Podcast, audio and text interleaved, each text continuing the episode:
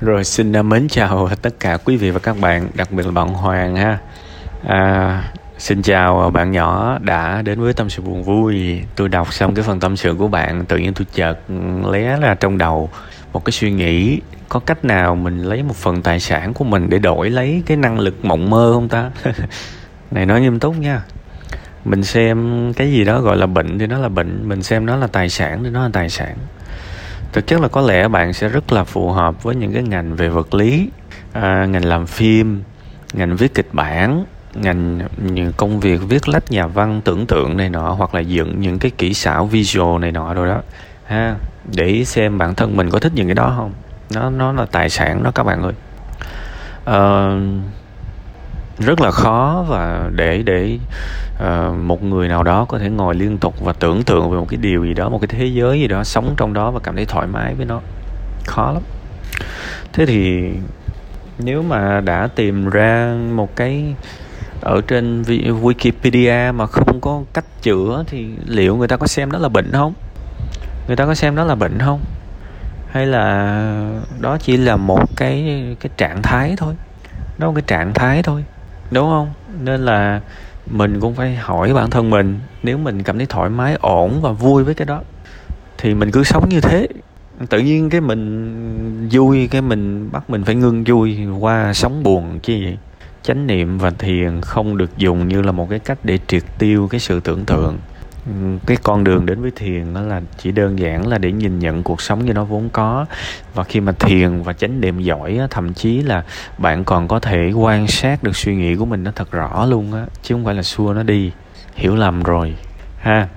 Bây giờ thử cách vậy mỗi lần mà tưởng tượng á liệu mình có thể ghi lại cái sự tưởng tượng đó hay không? Có thể um, viết viết ra như là tiểu thuyết được hay không? À có thể vẽ ra được hay không? Ví dụ vậy. Có thể ờ, ghi âm ghi âm và thuật chuyện lại được hay không? Hãy thử những cái đó đi. Sau này biết đâu cái đó kiếm được bộn tiền đấy. Ha và có danh sách các nghề mà tôi tôi tôi nên ờ, nói từ đầu với bạn đấy. Ờ, với lại mình cũng cần ờ, dành thời gian. Tại vì uh, bạn nói là khi mà bạn nói chuyện với người này người kia uh, và bạn không tập trung làm họ phật ý nhưng mà bạn cũng đồng thời nói là một ngày hai ba tiếng đồng hồ là daydreaming. Thế thì tại sao không dành bà nó luôn hai ba tiếng đồng hồ ngồi mơ mộng một mình đi? Mơ mộng cho đã đi.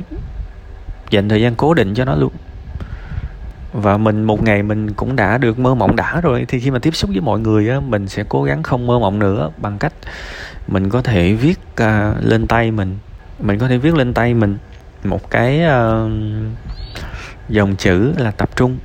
Mình sẽ tự nhắc bản thân mình trong giao tiếp. Mình sẽ tập trung nghe.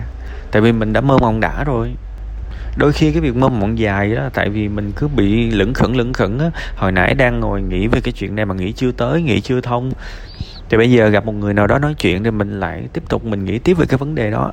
Thì nó nó sinh ra cái việc mà ngồi với người ta nhưng mà đầu mình chuyện khác. Thì tại sao không ngồi nghĩ luôn cho hết cái cái chuyện mình mình mơ mộng đi, rồi khi mà gặp người ta nó sẽ bớt lại.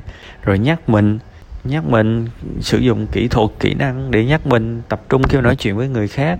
Có thể là tập mặc những cái áo có túi tập mặc những cái áo có túi và bỏ trong cái uh, túi của mình nó có một cái hòn sỏi hay là một cục đá gì đó. Mỗi mỗi lần cái tay của mình rờ lên túi mình nhận được mình mình rờ trúng cục đá thì mình lại nhắc bản thân mình.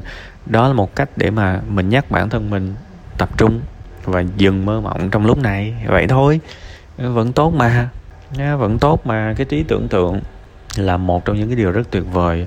Bạn tưởng tượng, bạn biết Stanley đúng không? Những cái người mà làm trong Marvel nếu mà trong trong làm những cái truyện tranh này nọ, đúng không? hoặc là Doraemon hay là Conan này nọ, đúng không? cái những cái câu chuyện đó đâu phải là trong đời thực đâu bạn.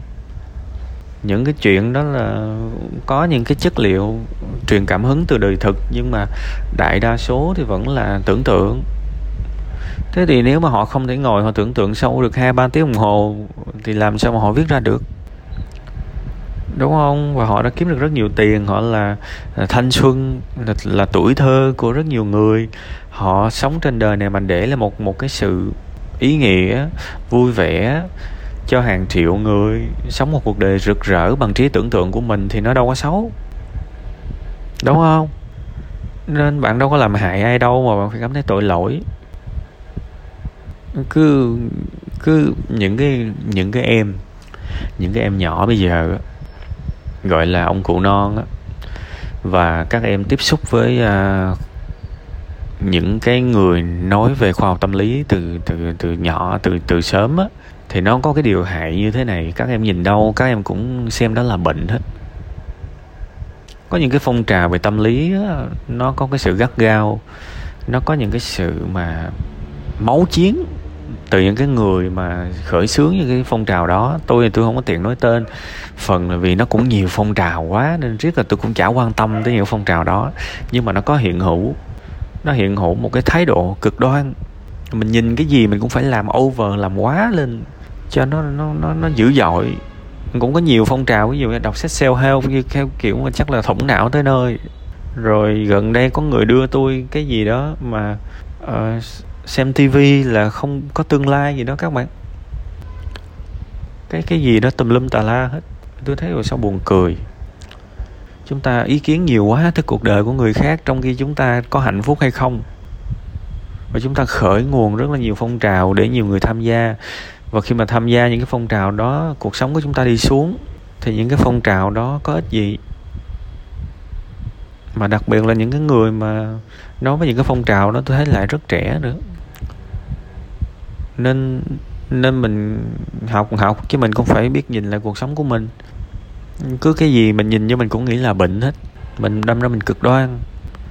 Nhiều bạn, tôi biết mới bắt đầu ăn thực dưỡng à ăn được mấy bữa à nhưng mà trở, thay vì mình ăn thực dưỡng mình trở thành con người dễ thương, tốt tính, tại vì mình nạp vô cơ thể mình những cái năng lượng tốt lành mà.